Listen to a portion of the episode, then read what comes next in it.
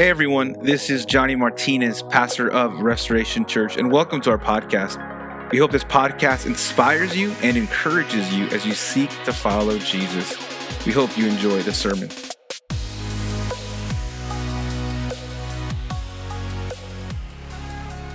Really excited today for today's message, so let's just jump right in. Mark chapter 10, verse 17 through 31. We're going to be looking at Mark chapter 10, verses 17 through 31. We've kind of been trucking our way through Mark, kind of journeying our way through Mark, and here's where we start today. I titled the message for today, Kingdom Rich. Kingdom Rich. Just to set up the context, Jesus is right now in the region of Perea, which is a region that is east of the Jordan River. He's ministering there. He's pouring into his disciples. And Jesus is headed towards the cross. Like Jesus, we're almost there. We're about to enter Jerusalem very, very soon. But Jesus is ministering to his disciples. And he's having conversation with Jesus about the kingdom of God and what it really takes to enter the kingdom of God. And so we're pretty close to entering Jerusalem here right now. He's in Perea. He's ministering there, but we're headed towards the cross. Now, normally what I do is I read the entire text first, and then we'll kind of break it down. But because the text is so long today, I'm going to just kind of wait and read it in sections later just because of for time's sake. But what I want to do is before we start, I want to pray. God, we thank you for your word. We thank you for your people that are here. We thank you for this text that we're about to study. God, I pray that it would edify our soul and heart and mind. God, I pray that it would challenge us to love you and pursue you with the greater passion like never before. God, anything in our hearts right now that are maybe stopping or hindering what you want to say to us today through your word, God, I pray that you would remove it. May we focus our hearts, our mind, our total attention to you, to your word. God, edify us, strengthen our faith, challenge our faith, and comfort us. God, we love you, and we thank you for your word, and for who you are, and for what you're doing in our lives and in our church. And all of God's people said, amen. One of the questions, church, that I get very regularly and that I've gotten through the last couple of years, maybe the last 2 to 3 years, as we planted Restoration Church, I've gotten asked a lot of questions. But one of the questions I've gotten asked a lot is, why did you plant in Northwest Peoria? Like, what made you plant a church in the suburbs? Like, why did you plant there? And a lot of the times, I know where the conversation's going. Because here's how the conversation goes a lot of times. Well, why didn't you plant, in the inner city? Like, why didn't you plant, in an area where people really need a church? I mean, the suburbs, there's a lot of churches in the suburbs. Like, why did you have to plant there? Why couldn't you plant maybe in inner city? Or why couldn't you maybe plant in another country, go across seas? Like why didn't you plant over there where the church is needed the most? And I'm not going to lie, when I have those conversations, I get a little triggered, I really do, because, it's kind of this assumption that for whatever reason, planting in the inner city or planting as a missionary in another country is somehow more noble than planting in the suburbs of Northwest Peoria. And so, by the grace of God, I don't get super triggered, just a little bit. But here's how I respond. I say, well, first, this is where God told me to plant. So number one, let's start off with that. This is where we felt led God for us to plant a church in Northwest Peoria. Two, I love this community. I grew up in this community, since I was a junior high. So I love the people. I love the community. And then I say, and I ask them a question. I said, do you know how hard it is to reach people in the suburbs? Like, do you know how hard it is to reach people in Northwest Peoria? Do you know how hard it is to reach people when the average income in your zip code is $115,000 per household, which I'm like, man, I'm really messing up the curve because I'm nowhere around there. I'm really messing up this curve. I'm like, do you really know how hard it is to reach people who have a great job, who have a roof over their head, who have money in the bank, who have opportunities to take vacations multiple times a year. Do you know how hard it is to reach people who have all of these things? Their kids are going to go to a good college and they're in a good school. I mean, and they're healthy for the most part. Like, do you know how hard it is to reach people like that? Because if that is the life that most people live in, especially in our community, why would they need Jesus? Like, why would you need Jesus when you have money in the bank? Why would you need Jesus when you have security, when you're healthy, when you have a roof over your head, when you're really lacking nothing? Like, why would you need Christ? Do you know how hard it is to reach people? It's hard to reach people. For many people, money and material possessions become a barrier between them and God. It stops a lot of people from coming to God. Now, here's the thing. Don't get me wrong. I'm not saying that money or material possessions is a bad thing. It becomes an issue when money begins to possess us. You see, we're supposed to possess money. But when money begins to possess us, that's when it's an issue, when it controls our life, when it grips our life. 1 Timothy chapter 6, verse 10 says, "For the love of money is the root of all kinds of evil." It's the love of money. It's not money itself. It's not possessions themselves. Money's neutral. It could be used for good. It could be used for bad. It could have a positive impact upon our life. It could have a negative impact upon our life, depending if it possesses us or not. But money is neutral.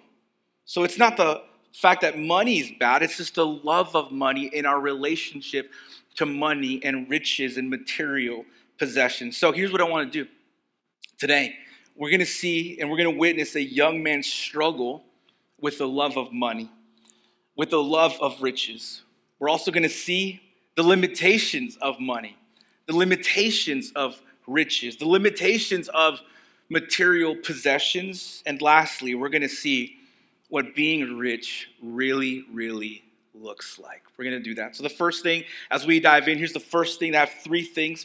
The first thing that I want you to know and write down, I've broken it down into these kind of sections. I want you to see the love of riches. I want you to see the love of riches. Verse 17, it says this. "And as he was setting on his journey," talking about Jesus, "a man ran up and knelt before him and asked him, 'Good teacher, what must I do to inherit eternal life?' And Jesus said to him, 'Why do you call me good? No one is good except God alone.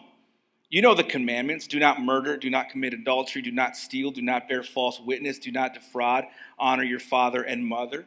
And he said to him, 'Teacher, all these I have kept from my youth.' And Jesus, looking at him, loved him and said to him, 'You lack one thing. Go, sell all that you have and give to the poor, and you will have treasure in heaven, and come follow me.' Disheartened by the saying, he went away sorrowful, for he had great possessions." The love of riches. Now, who is this man? Well, in Mark, here in this passage, we know that this man is rich. He has a lot of possessions. He's wealthy. In the Gospel of Matthew, in the same account, it says that he's young.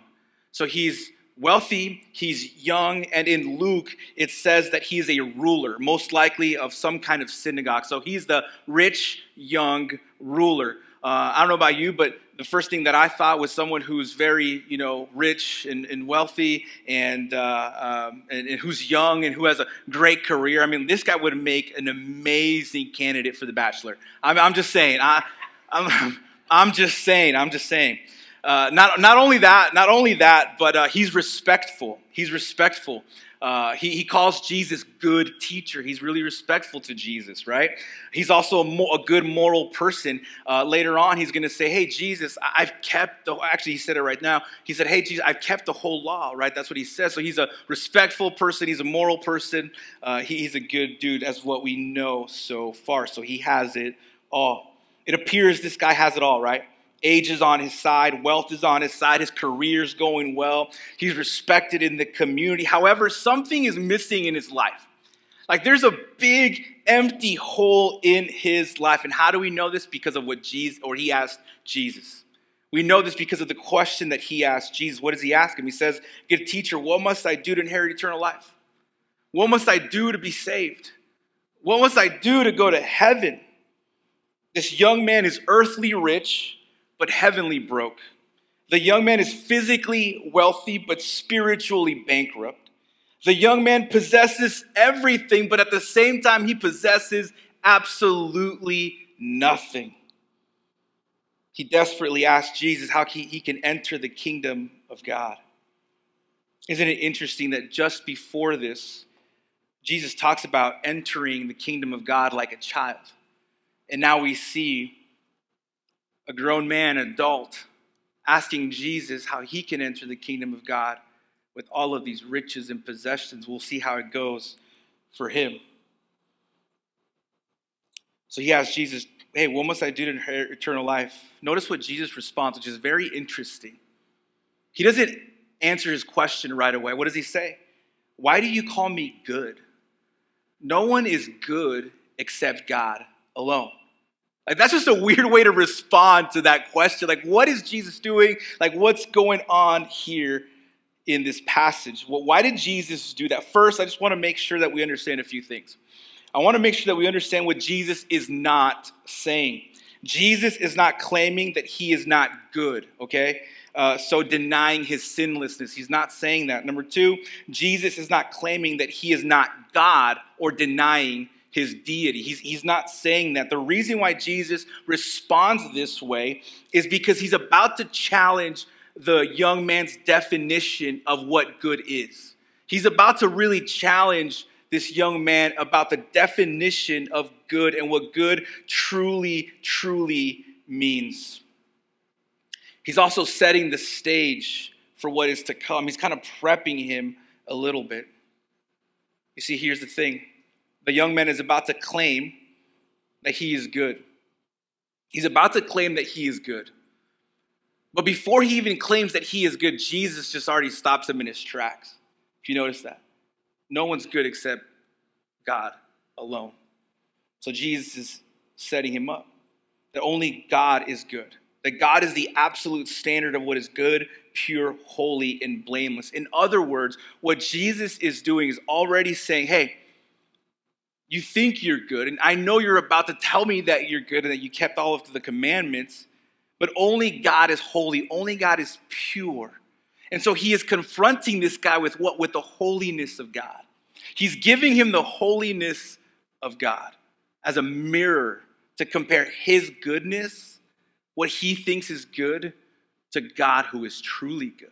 So he confronts him with the holiness of God, but not only that, he confronts him with his sinfulness. The holiness of God and the sinfulness of man this man is being confronted with those two things. Here's why. Because Jesus says, hey, you know these commandments. Like, you know these commandments, Jesus tells him. In the Matthew account, he basically says, hey, go and keep these commandments then. And he rattles off all of these commandments. Jesus responds by citing the second table of the 10 commandments. Those associated with a person's relationship to others. The first 4 commandments are really our relationship to God. The last 6 are commandments that are horizontal, our relationship with other people. So Jesus says, hey, go do these commandments. Go live them out. And so again, Jesus confronts this young man, not only with God's holiness, but with his own sinfulness. He confronts him with the law. He confronts him with the perfect and holy law. And what's the purpose of Jesus confronting this man, young man? What's the purpose of Jesus confronting this man with the law? I think Romans 3 tells us that.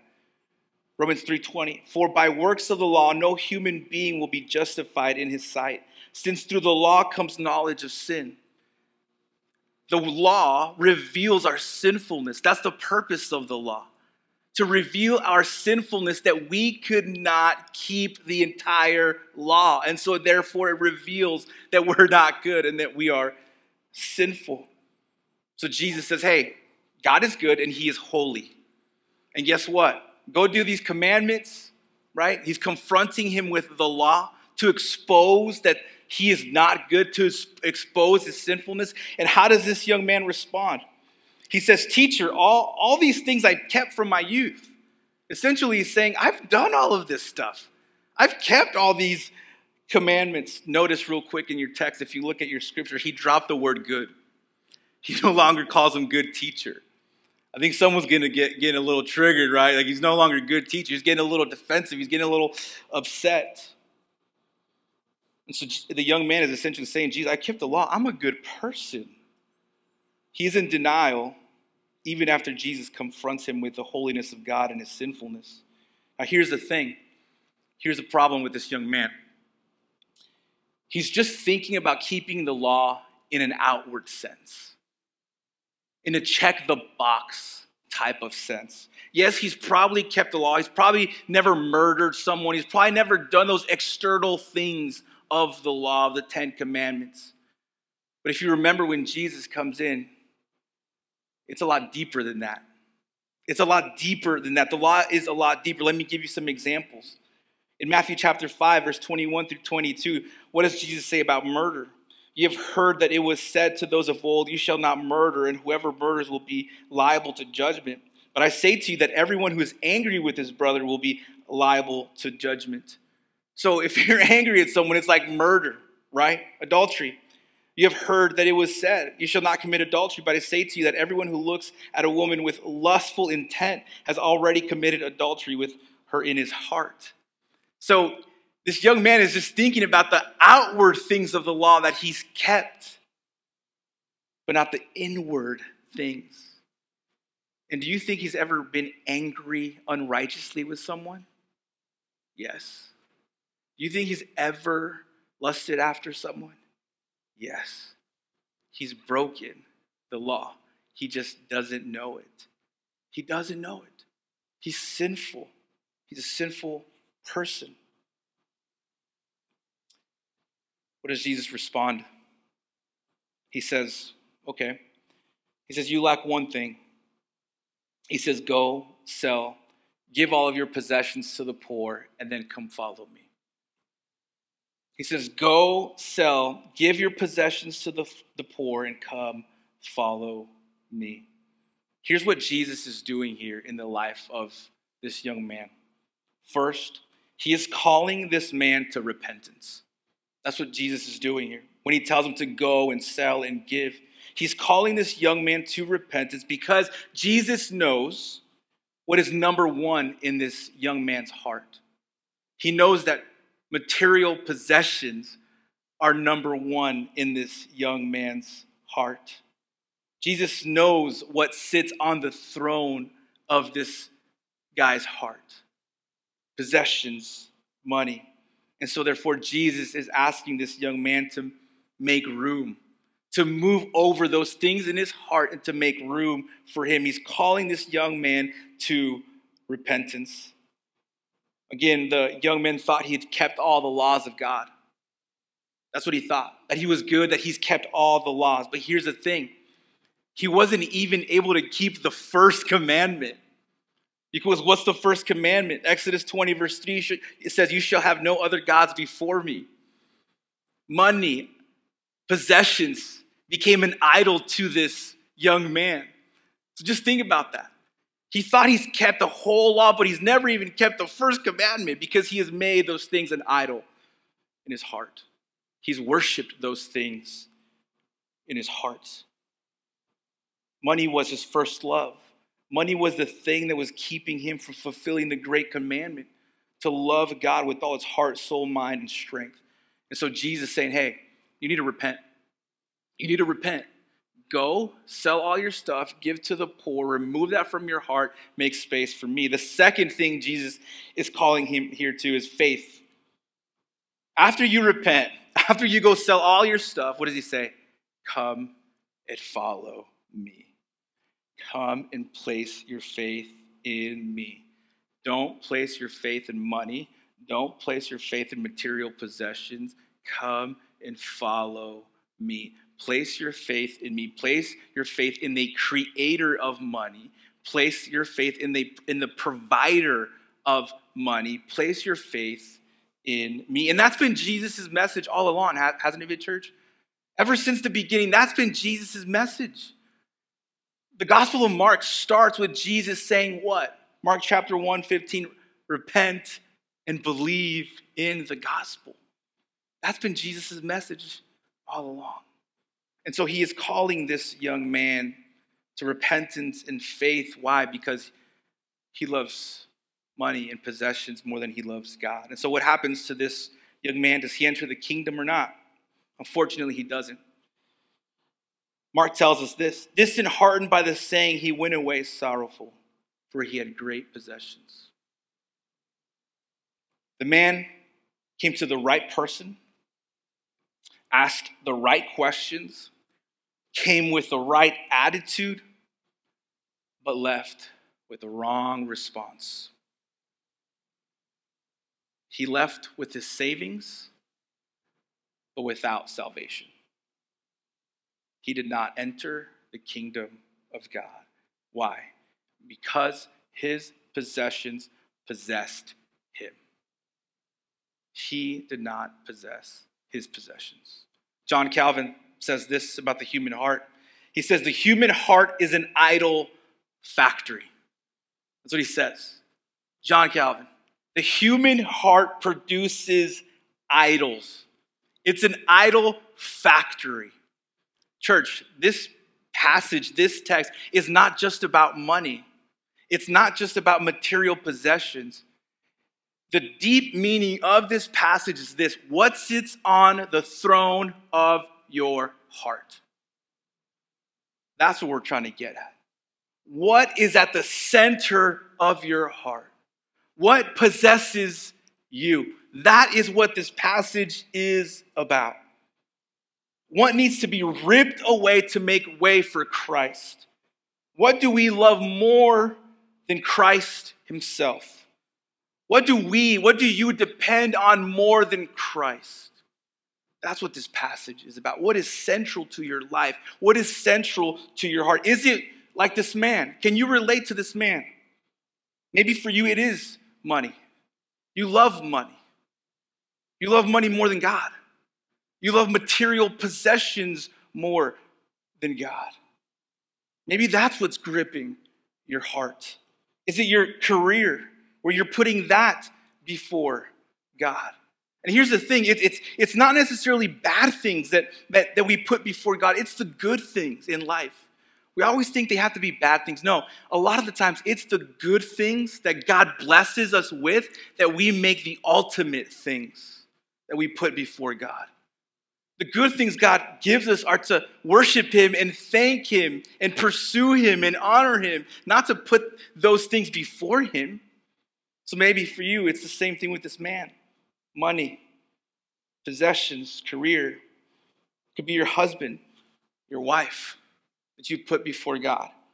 Parents, it could be your kids that you put before God, that you worship before the Lord. It could be your siblings. It could be all of these things that we put before God. Good things replace the greater one. Good things become idols. And here's the thing.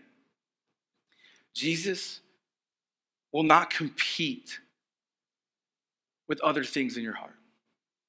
Jesus will not compete with other things. Jesus will not ride shotgun, or Jesus will not ride in the back seat of your life. Jesus will not fight to make way in your heart so that he can sit on your throne. Christ will not be second on your priority list. Christ will not ride in the back seat.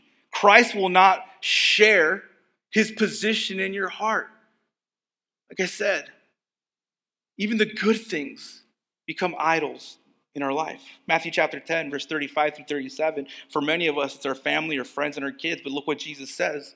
He says, for I have come to set a man against his father, and a daughter against her mother, and a daughter-in-law against her mother-in-law, and a person's enemies will be those of his household.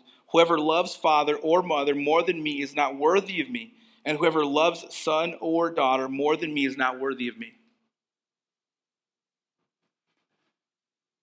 The love of anything else but Christ results in the loss of Christ.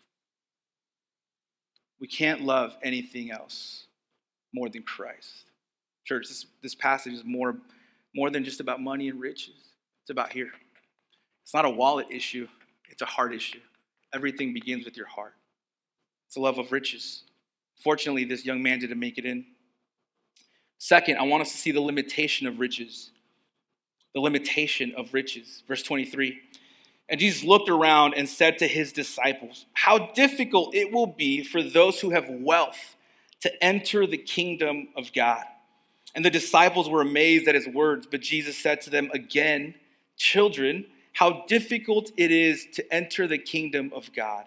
It is easier for a camel to go through the eye of a needle than for a rich person to enter the kingdom of God. And they were exceedingly astonished and said to him, then who can be saved? Jesus looked at them and said, with man it is impossible, but not with God, for all things are possible with God.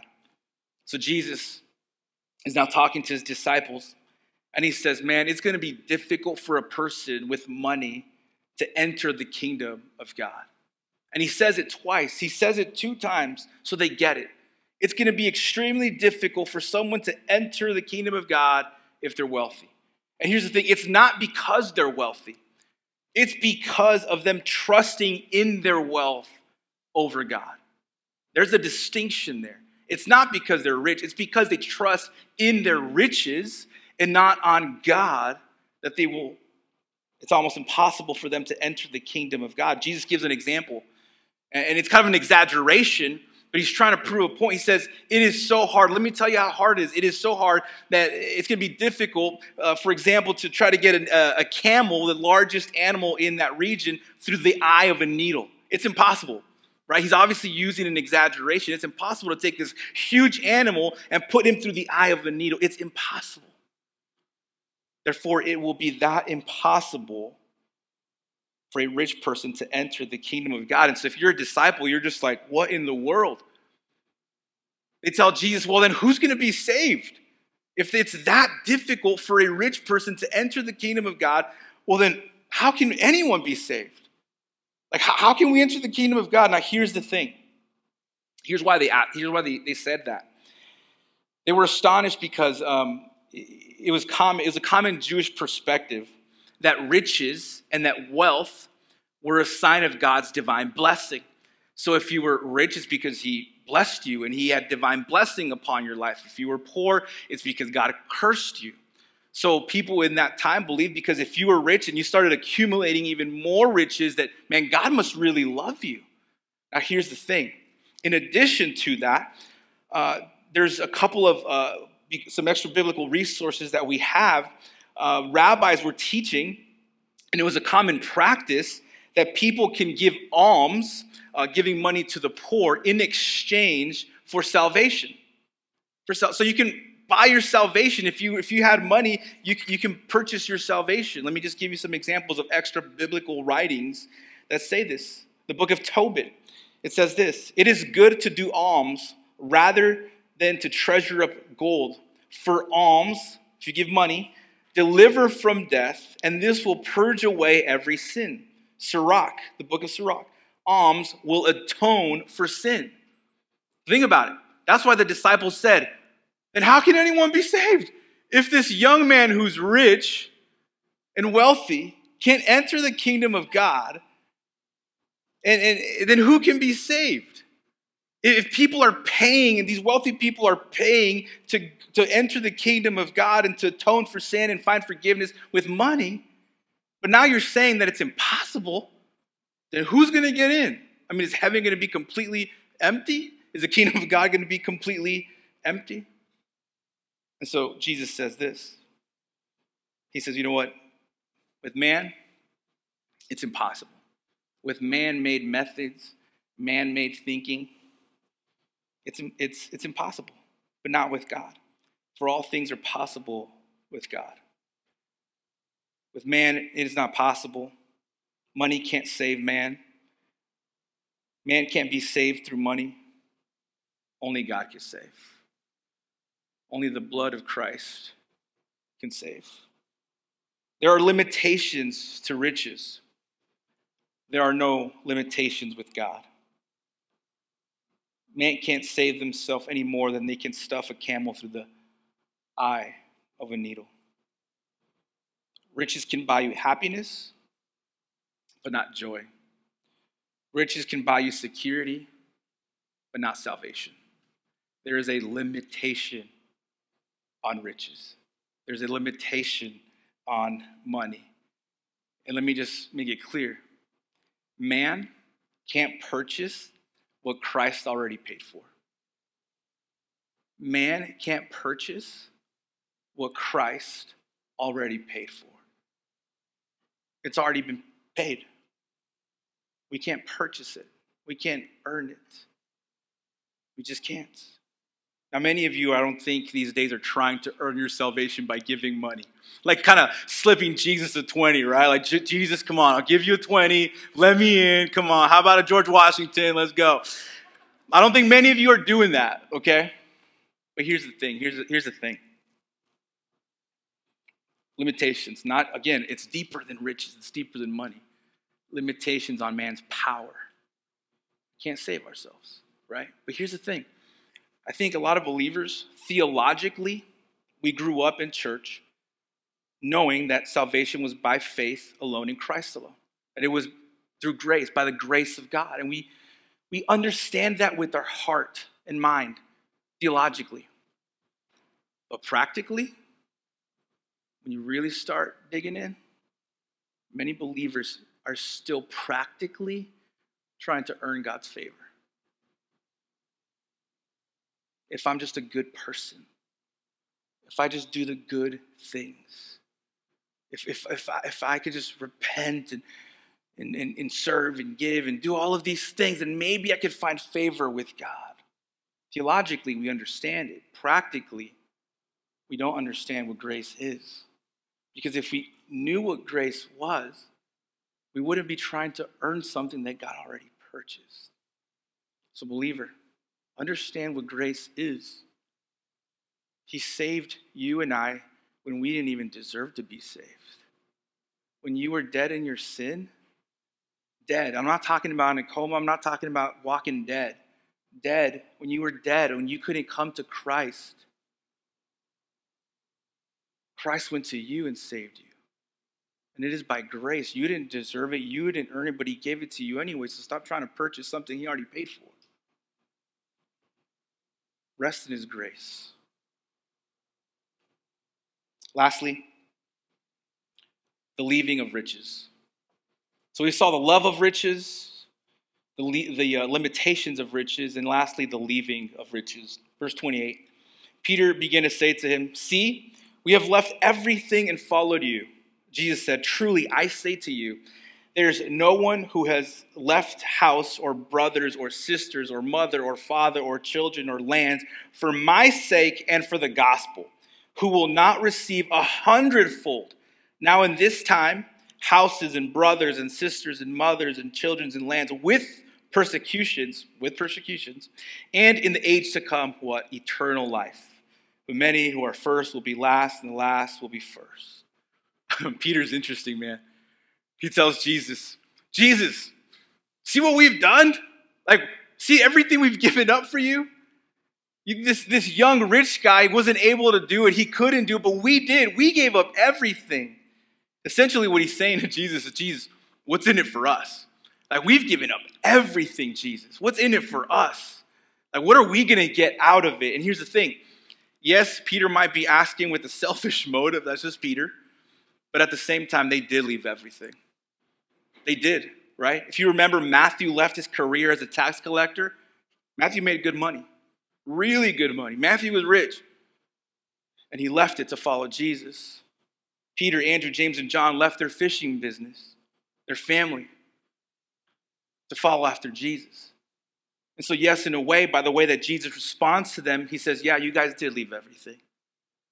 You left everything to follow me. And so Jesus says, you know what? Those who leave everything, essentially, will be blessed. They will be blessed. Jesus responds by saying that those who leave everything, house, brother, sister, mother, father, children, lands, essentially everything that's important to us, for him and for the gospel, will be blessed 100-fold. For every dollar you give, you get 100 back. Man, that's a good return on investment, right? Like, that's really good. For every dollar you give, that's 100 back. You're going to be blessed 100-fold. In other words, whatever you sacrifice will be little compared to the abundant blessing that you will receive by God. One will receive much, much more than they have lost. Now here's the thing. When will they receive this blessing? When will we receive this blessing? If we've given up everything for God, everything that we have, everything that we are, if we leave everything for the sake of God and for the gospel, when will we be blessed? It tells us here, in this present life. In this present life, we will be blessed. And what will we be blessed with? Well, he tells us here today. He says, you'll be blessed with houses, brothers, sisters, mothers, children, and lands with persecution. So you're going to be blessed with persecution. Okay, it says in the text, some of you are like, man, I just want to get blessed today. I didn't want to talk about a battle. I want to be blessed. Here's the thing. Jesus always gives the blessing and the battle together to keep us growing. He's going to bless us, but he's also going to give us some battles. He says, with persecution. It's in the text. I'm not making it up. It's in here. You take it up with God. I'm just saying. I'm just the messenger. But he says, you're going to be blessed with all of these things. Okay, but what does that really mean? That we're going to be blessed 100-fold with houses, children, brothers, lands, all that stuff. I think what it means here is this, that believers stand together as one family in Christ. And as brothers and sisters in Christ, my possessions are your possessions. It reminds me of Acts chapter 2 and Acts chapter 4 when they shared everything together. So you are completely blessed and completely rich, entering the kingdom of God. Why? Because you have a family. Because you've entered into this family where we share possessions, where we provide for one another, where we're completely blessed with one another. So I really want to take this passage literally. So what I'm going to do at the end of the service is collect all of your house keys, make copies, and distribute them throughout. I just want to make sure we're all just receiving in that blessing. So is that okay with you? Okay, great. I was talking to this pastor 2 weeks ago. I've been doing ministry for years and years and years. And he said, before I became a pastor, I owned this really huge construction company. I had a lot of money. He's like, money wasn't an issue. I was rich. And then God called me to ministry, and I left everything for ministry. I don't even make a fraction what I used to make. And so my bank account, he said, doesn't look like it used to. My savings went down. I'm technically broke. But he goes, you know what? I'm rich because I have a church that I'm a part of. I'm a part of a body of believers. I'm rich. I'm rich. I'm rich with friendships. I'm rich with love within the church that I serve and the church that I pastor. And honestly, I could truly say that. When Christina and I planted Restoration Church, we became financially poor. It's just part of being a church planter, man. It just is. It's just in the description. But at the same time, we became family rich. And I can tell you that I'm rich. I'm kingdom rich because of you guys. Because I'm a part of a body of believers. That's what rich is in the kingdom of God. Jesus redefines rich. And he says, hey, you're going to be rich here in the kingdom of God in this present life. And you're also going to be rich, what does he say? In the life to come. You'll be blessed in this present life with spiritual blessings. And in the age to come, you'll be blessed with eternal life. How much more rich do you want to be? Eternal life with God. Notice what Jesus says. He gives us the motive for my sake and the gospel. For my sake and the gospel. Church, may you, like the disciples, in this sense, may you give up everything for the sake of Christ and the gospel. May you give up everything for the sake of Christ and the gospel. May you be willing to give your time, your talents, and your treasures for the sake of the gospel. May you be willing to give up everything in order to get everything.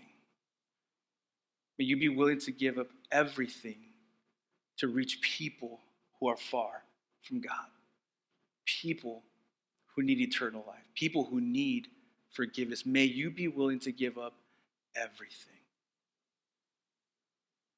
What is something that you are unwilling to give up when it comes to the gospel, when it comes to Christ?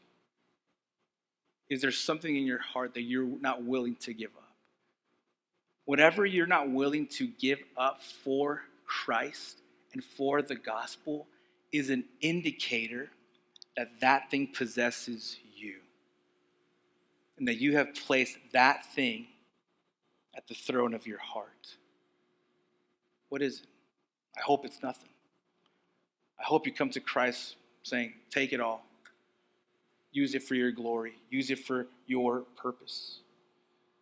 Now let me go back to the beginning of the sermon. Why plant in Peoria? It's the suburbs, man. We don't need more churches there. Yeah, we do. Because there's people in our community that don't know Christ. And until everyone is saved, we need more churches in this community. Until there's no one here in our community that is lost, we need more churches here in Peoria. Church, let me remind you that the mission field is not out of the country somewhere. That the true mission field is not going to plant in Mexico or Dominican Republic or wherever it is. The mission field is here. Northwest Peoria is a mission field. And may you use all of your resources that you have. May you give up everything to reach people. Why? Because at the end of the day, and I've said it before, the only thing that we can take to heaven is people. That's it. The only thing we can take to heaven is people. You can't take your savings account. You can't take your house, your car. You can't take all of those things. They're worthless. But you can't take people. When you approach the pearly gates, I hope that when you look back, you see all the people that you saved, all the people that you shared the gospel with, all the people that you gave up of your time, talents, treasures to reach. And Jesus will say, well done, my good and faithful servant. Thank you for listening. Special thanks to those who give generously to this ministry. Without you, this ministry would not be possible. If you feel led to give, please use the link below as we seek to make a difference in people's lives. Also, please make sure to share this with your family and your friends. Again, thank you so much for listening.